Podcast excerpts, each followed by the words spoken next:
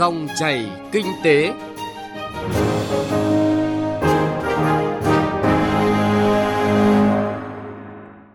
Kính chào quý vị và các bạn đến với dòng chảy kinh tế thứ ba ngày 16 tháng 1 năm 2024 với những nội dung đáng chú ý sau đây.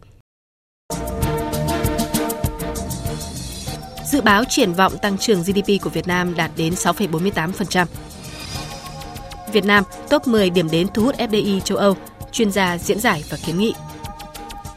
Tiêu điểm kinh tế địa phương có nội dung doanh nghiệp ở nhiều tỉnh thành phố được mùa xuất khẩu phân khúc hàng bình dân.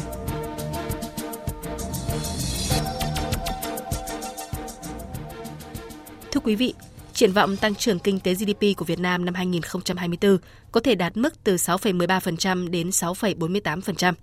Đây là dự báo mới được đưa ra tại hội thảo Kinh tế Việt Nam năm 2023 và triển vọng năm 2024, cải cách để tăng tốc phục hồi tăng trưởng do Viện Nghiên cứu Quản lý Kinh tế Trung ương phối hợp với Tổ chức Hợp tác Quốc tế Đức tổ chức tại Hà Nội.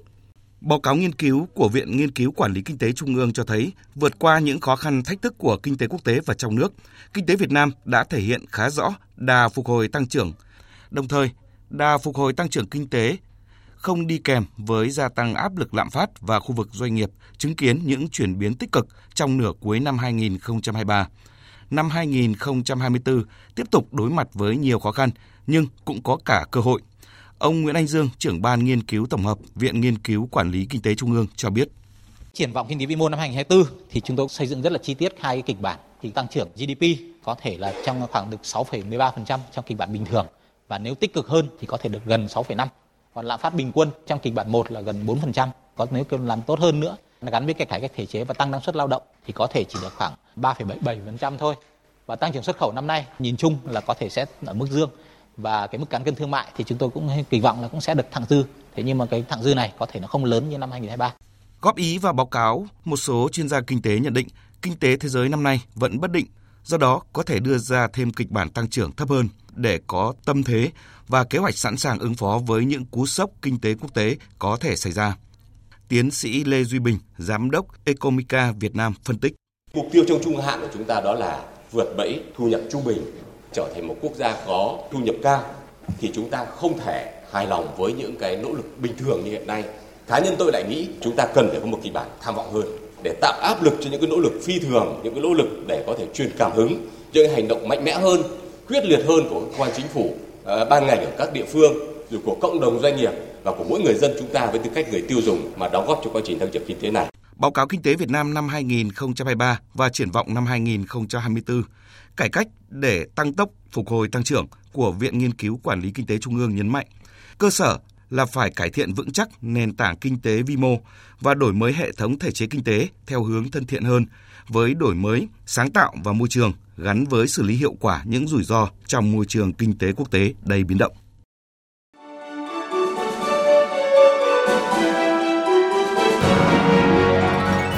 Dòng chảy kinh tế, dòng chảy cuộc sống.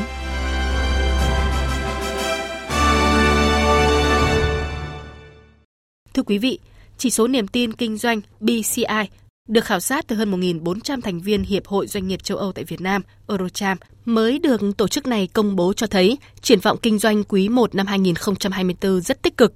Đa số xếp hạng Việt Nam top 10 điểm đến đầu tư toàn cầu. Các doanh nghiệp có kế hoạch mở rộng lực lượng lao động và tăng mức đầu tư vào thị trường 100 triệu dân.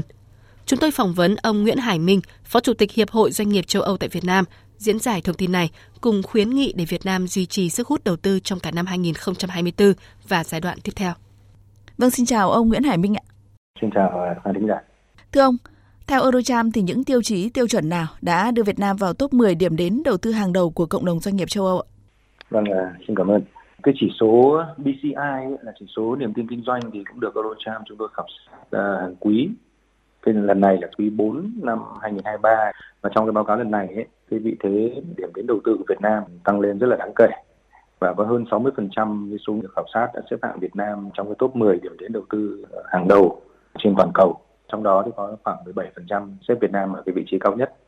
Việt Nam cái vị thế ờ, rất là thuận lợi để có thể thu hút đầu tư từ các à, doanh nghiệp châu Âu. Cái xu hướng này nó cũng không phải chỉ ở khảo sát lần này đâu, mà trong xu hướng khảo sát của rất là nhiều quý trước, Việt Nam cũng đã nằm ở trong top điểm đến đầu tư hàng đầu của các doanh nghiệp châu Âu rồi. tại sao Việt Nam có cái sự thuận lợi như vậy hay là được đánh giá cao như vậy thì à, theo chúng tôi thì cái đầu tiên vị trí địa lý của Việt Nam đã rất là thuận lợi để có thể nằm trong cái chuỗi cung ứng toàn cầu của các doanh nghiệp châu Âu. Thứ hai là về cái nguồn lực lao động hay là độ mở nền kinh tế. Thế nhưng có một cái yếu tố mới gần đây nữa mà chúng tôi cho rằng là nó có vai trò rất là đáng kể, đấy là cái tiềm năng tăng trưởng kinh tế xanh của Việt Nam. Thì xuất phát điểm từ cái cam kết của chính phủ tại hội nghị COP26 cho đến hiện nay là có cái kế hoạch phân bổ nguồn lực để thực hiện JETP thì uh, doanh nghiệp châu Âu chúng tôi cho rằng đây là cái, cái thời cơ cho Việt Nam và đồng thời cũng là cái cơ hội cho các doanh nghiệp để có thể mở rộng đầu tư ở đây. Vâng, chỉ số niềm tin kinh doanh mới được Eurocharm công bố thì ờ, có đồng nghĩa là thời gian tới thì vốn FDI sẽ dốc vào Việt Nam mạnh mẽ hơn giai đoạn vừa rồi và đặc biệt là hơn 2023. Thưa ông ờ, Nguyễn Hải Minh. Um, trong cái khảo sát BCI về niềm tin kinh doanh, cái chỉ số BCI hiện nay đang đạt là 46,3 điểm phần trăm. Nó vẫn ở dưới mức trung bình và nó còn thua xa những cái ngưỡng uh, khá là cao của các năm trước. Tuy nhiên ấy, nếu mà theo dõi toàn bộ cái quá trình từ à, năm 2022 sang năm 2023 những cái bất ổn ở trên toàn cầu ấy thì à, chúng tôi cho rằng là cái mức tăng này ấy, nó báo hiệu cái sự ổn định. Đây là một cái xu hướng tích cực đang diễn ra. Mặc dù thì nó, sẽ còn rất là nhiều thứ phải làm để có thể phục hồi hoàn toàn. Tuy nhiên là nó phản ánh cái niềm tin của các doanh nghiệp châu Âu thì hiện nay cũng đang ổn định trở lại. Thế còn cái việc thu hút đầu tư FDI vào Việt Nam ấy thì à, chúng ta đang nói đến hai vấn đề điều kiện cần và điều kiện đủ điều kiện cần là tất cả những cái yếu tố có lợi thế cho Việt Nam thì nó cũng đã phản ánh là cái vị thế của Việt Nam ở trong cái đầu thu hút đầu tư toàn cầu của các doanh nghiệp châu như thế nào. Thế nhưng mà để đạt hiệu quả hay không ấy phụ thuộc rất là nhiều yếu tố khác. Chúng tôi cũng đưa ra những cái rào cản uh, liên quan đến việc thu hút đầu tư. Ví dụ như là những vấn đề về thủ tục hành chính ấy, chúng tôi coi đấy là một trong những cái gánh nặng. Thì có đến đa số cái số người được hỏi đều cho rằng đây là cái yếu tố mà mang lại cái rào cản lớn nhất khi quyết định đầu tư thì như vậy nếu Việt Nam có thể giải quyết được cái điểm nghẽn này ấy, thì chắc chắn là chúng tôi tin rằng là lúc đấy cái nguồn vốn đầu tư FDI ở Việt Nam thực sự là được giải ngân và là thực sự mang lại hiệu quả cho Việt Nam. Ở góc độ chính phủ thì chúng tôi cũng nhìn thấy rất là nhiều cái sự nỗ lực từ cấp cao nhất cho đến các bộ ngành đều cố gắng để đưa ra những cái giải pháp nó quyết liệt hơn để có thể giải quyết được vấn đề này. Gần đây nhất thì cũng có rất là nhiều chỉ thị trực tiếp từ Thủ tướng Chính phủ yêu cầu ờ, chấn chỉnh lại cái cách làm việc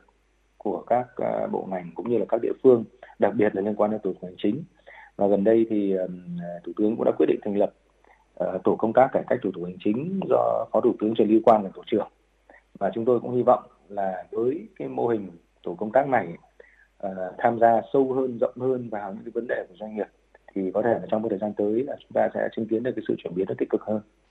Cụ thể hơn nữa thì à, giai đoạn tới thì lĩnh vực kinh doanh nào có khả năng nhận được sự quan tâm dốc vốn của doanh nghiệp à, châu Âu nhiều theo à, nhận định của Eurocharm? Ờ, cái tiềm năng tăng trưởng xanh của Việt Nam rất là lớn. Bất cứ cái hoạt động kinh doanh nào mà có liên quan đến xanh hóa, kể cả về công nghệ hay là về những cái tiêu chí khác, những yếu tố khác thì đều nhận được sự quan tâm của các doanh nghiệp châu Âu. Thế nhưng có những cái lĩnh vực mà chúng tôi cho rằng là thứ nhất, doanh nghiệp châu Âu hoàn toàn có thể tự tin về mặt công nghệ về mặt tiềm lực về tài chính để có thể triển khai được ở Việt Nam. Và đồng thời nó cũng mang lại cái cái cái cái um, thuận lợi hơn cho Việt Nam trong thu hút đầu tư ở những cái lĩnh vực khác.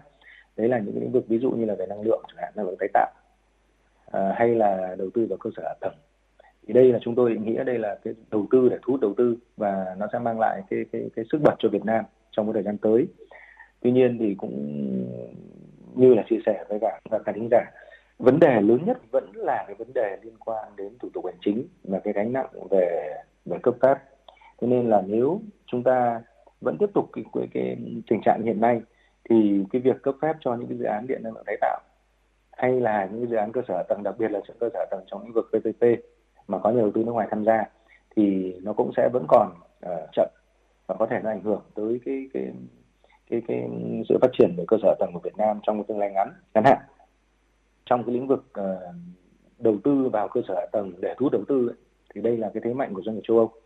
Thế nhưng mà trong đấy ấy, thì ờ, chúng tôi cũng nhìn nhận thấy là gì? Việt Nam hiện nay đang làm tốt ở trong uh, giải ngân đầu tư công và những cái công trình về cơ sở hạ tầng thì đang được uh, triển khai rất là quyết liệt và rất là nhanh chóng.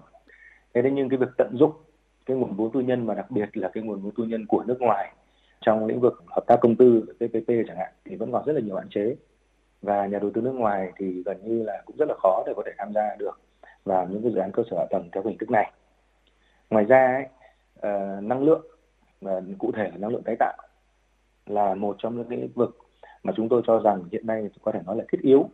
bởi vì nó sẽ ảnh hưởng đến những cái điều kiện để có thể xuất khẩu hay để có thể nằm trong cái chuỗi cung ứng uh, để xuất khẩu sang thị trường lớn như thị trường châu Âu trong cái thời gian tới. Tuy nhiên ấy, sự cải thiện về cái lĩnh vực điện đặc biệt là năng lượng tái tạo thì hiện nay là cũng chưa được như kỳ vọng. Chúng tôi ờ, có một cái niềm tin là với những cái dự án điện là những cái dự án mà có cái số vốn đầu tư rất là lớn và cũng tạo ra rất là nhiều công an việc làm và đồng thời ấy, điện năng lượng tái tạo thì cũng là một trong những cái điều kiện cần để cho các uh, doanh nghiệp ở lĩnh vực khác có thể tham gia sâu hơn khi uh, xuất khẩu uh, sang thị trường châu Âu. Đặc biệt là trong cái bối cảnh yêu cầu về tăng trưởng xanh diễn ra rất là mạnh mẽ trên toàn cầu. Vâng, với những cơ hội thách thức đã được uh, diễn giải rất là cụ thể thì ông cho rằng là những chủ trương chính sách nào cần có sớm, uh, có ngay trong 2024 để có thể thu hút FDI mạnh mẽ như kỳ vọng? Hiện nay thì um, cái um, cái nhận định và đánh giá về Việt Nam đối với các doanh nghiệp châu Âu rất là tích cực tuy nhiên thì ờ, cái một cái điểm nghẽn vô cùng lớn là về thể chế về thủ tục hành chính thì nó cũng là một cái điểm nghẽn hàng đầu ở trong cái nhận định của các doanh nghiệp châu Âu thế nên năm 2024 thì đối với chúng tôi cho rằng là nếu chúng ta tháo được cái điểm nghẽn đấy làm cho cái sự tự tin khi tương tác với uh, thủ tục hành chính của các doanh nghiệp được cao lên thì chắc chắn là cái dòng vốn đầu tư nó sẽ được khơi thông và những quyết định từ các doanh nghiệp châu Âu từ các nhà đầu tư nó sẽ được đưa ra nhanh hơn. Vâng, trân trọng cảm ơn ông Nguyễn Hải Minh, Phó Chủ tịch Hiệp hội Doanh nghiệp châu Âu tại Việt Nam đã diễn giải thông tin cũng như là khuyến nghị để Việt Nam duy trì sức hút ờ, top 10 thị trường hấp dẫn đầu tư của doanh nghiệp châu Âu. Vâng, uh, xin chào khán thính giả. Thông tin kinh tế, cập nhật và chuyên sâu Thưa quý vị, hoạt động cung ứng hàng hóa xuất khẩu đón nhận tín hiệu tích cực khi các doanh nghiệp cơ sở sản xuất mặt hàng tiêu dùng truyền thống liên tiếp có nhiều đơn hàng mới ở những thị trường khó tính của châu Á, châu Âu và Mỹ. Bài của Nguyễn Quang, phóng viên thường trú tại thành phố Hồ Chí Minh. Không chỉ duy trì ổn định việc cung ứng cho thị trường nội địa, các sản phẩm muối tiêu chanh, rau răm, chanh ớt xanh và taxi muội của doanh nghiệp tư nhân chế biến thực phẩm Ngọc Lan, huyện Bình Lức, tỉnh Long An đã nhận được một số đơn hàng sang Hàn Quốc, Singapore và vùng lãnh thổ Đài Loan, Trung Quốc – Bà Trần Thị Ngọc Lan, chủ doanh nghiệp này cho biết, những đối tác nước ngoài vẫn đặt hàng các sản phẩm của Bến Lức Long An vì giữ được hương vị quê hương thuần chay. Kiểm soát thì mỗi một lần sản xuất có lưu mẫu lại, lại lại kiểm định. À, chế biến thì phải có một cái kho lạnh trữ lại trữ lại để mùa ví dụ như chanh nó, nó cũng có mùa như ớt cũng vậy phải lúc nào cũng có thì cái mùa nào rẻ một số nào à, đủ điều kiện để xuất đi còn cái số còn dạt lại thì trữ lại trong tủ kho lạnh em làm dần từ từ thị trường tiêu thụ các món ăn truyền thống ngày Tết có dấu hiệu tích cực ngay từ đầu năm 2024. Bạn hàng ở nước ngoài đặc biệt ưa chuộng các loại trái cây sấy dẻo, mọc, ít tẩm ướp gia vị. Hạn chế lớn nhất của loại sản phẩm này là giữ được màu sắc, mùi vị để đi xa rất khó. Thế nhưng vẫn vươn ra nhiều thị trường ở nước ngoài cho thấy các doanh nghiệp cơ sở sản xuất có sự đầu tư bài bản, chuẩn bị kỹ lưỡng từ công đoạn bảo quản nguyên liệu sản xuất cho đến khi sản phẩm tới tay người tiêu dùng. Theo bà Nguyễn Thị Minh Thi, Giám đốc công ty trách nhiệm hữu hạn sản xuất thương mại dịch vụ Bắc Mỹ Thuận, tỉnh Tiền Giang. Không có kịp á, cho nên là mình chỉ để đảm bảo cho cái đơn hàng đi Mỹ thôi. Còn những đơn hàng khác á là em từ chối hết rồi. Tuy mặc dù là nguyên liệu càng ngày càng tăng cao, thứ nhất là gần Tết, thứ nhì nó cũng hiếm nữa. Cũng ráng giữ là cái giá giống như giá năm ngoái á, mình lời ít một chút. Nhưng mà cái số lượng mình đó được tăng thì à, cái à, mình làm mình tạo ra công an việc làm nhiều hơn cho mấy cái chị em phụ nữ á.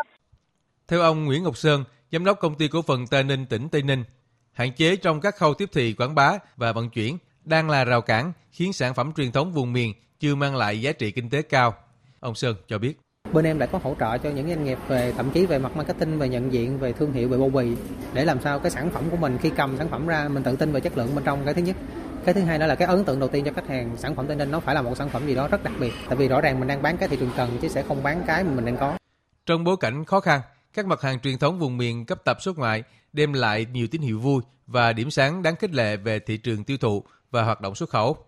Những bước đi ổn định vững vàng cho thấy doanh nghiệp Việt đang hướng đến năm 2024 với khát khao chinh phục mở rộng thị trường mới. Quý vị và các bạn thân mến, nội dung doanh nghiệp được mùa xuất khẩu phân khúc hàng bình dân cũng đã kết thúc dòng chảy kinh tế hôm nay. Chương trình do biên tập viên Thu Trang cùng nhóm phóng viên kinh tế VOV1 phối hợp thực hiện. Xin kính chào tạm biệt và hẹn gặp lại.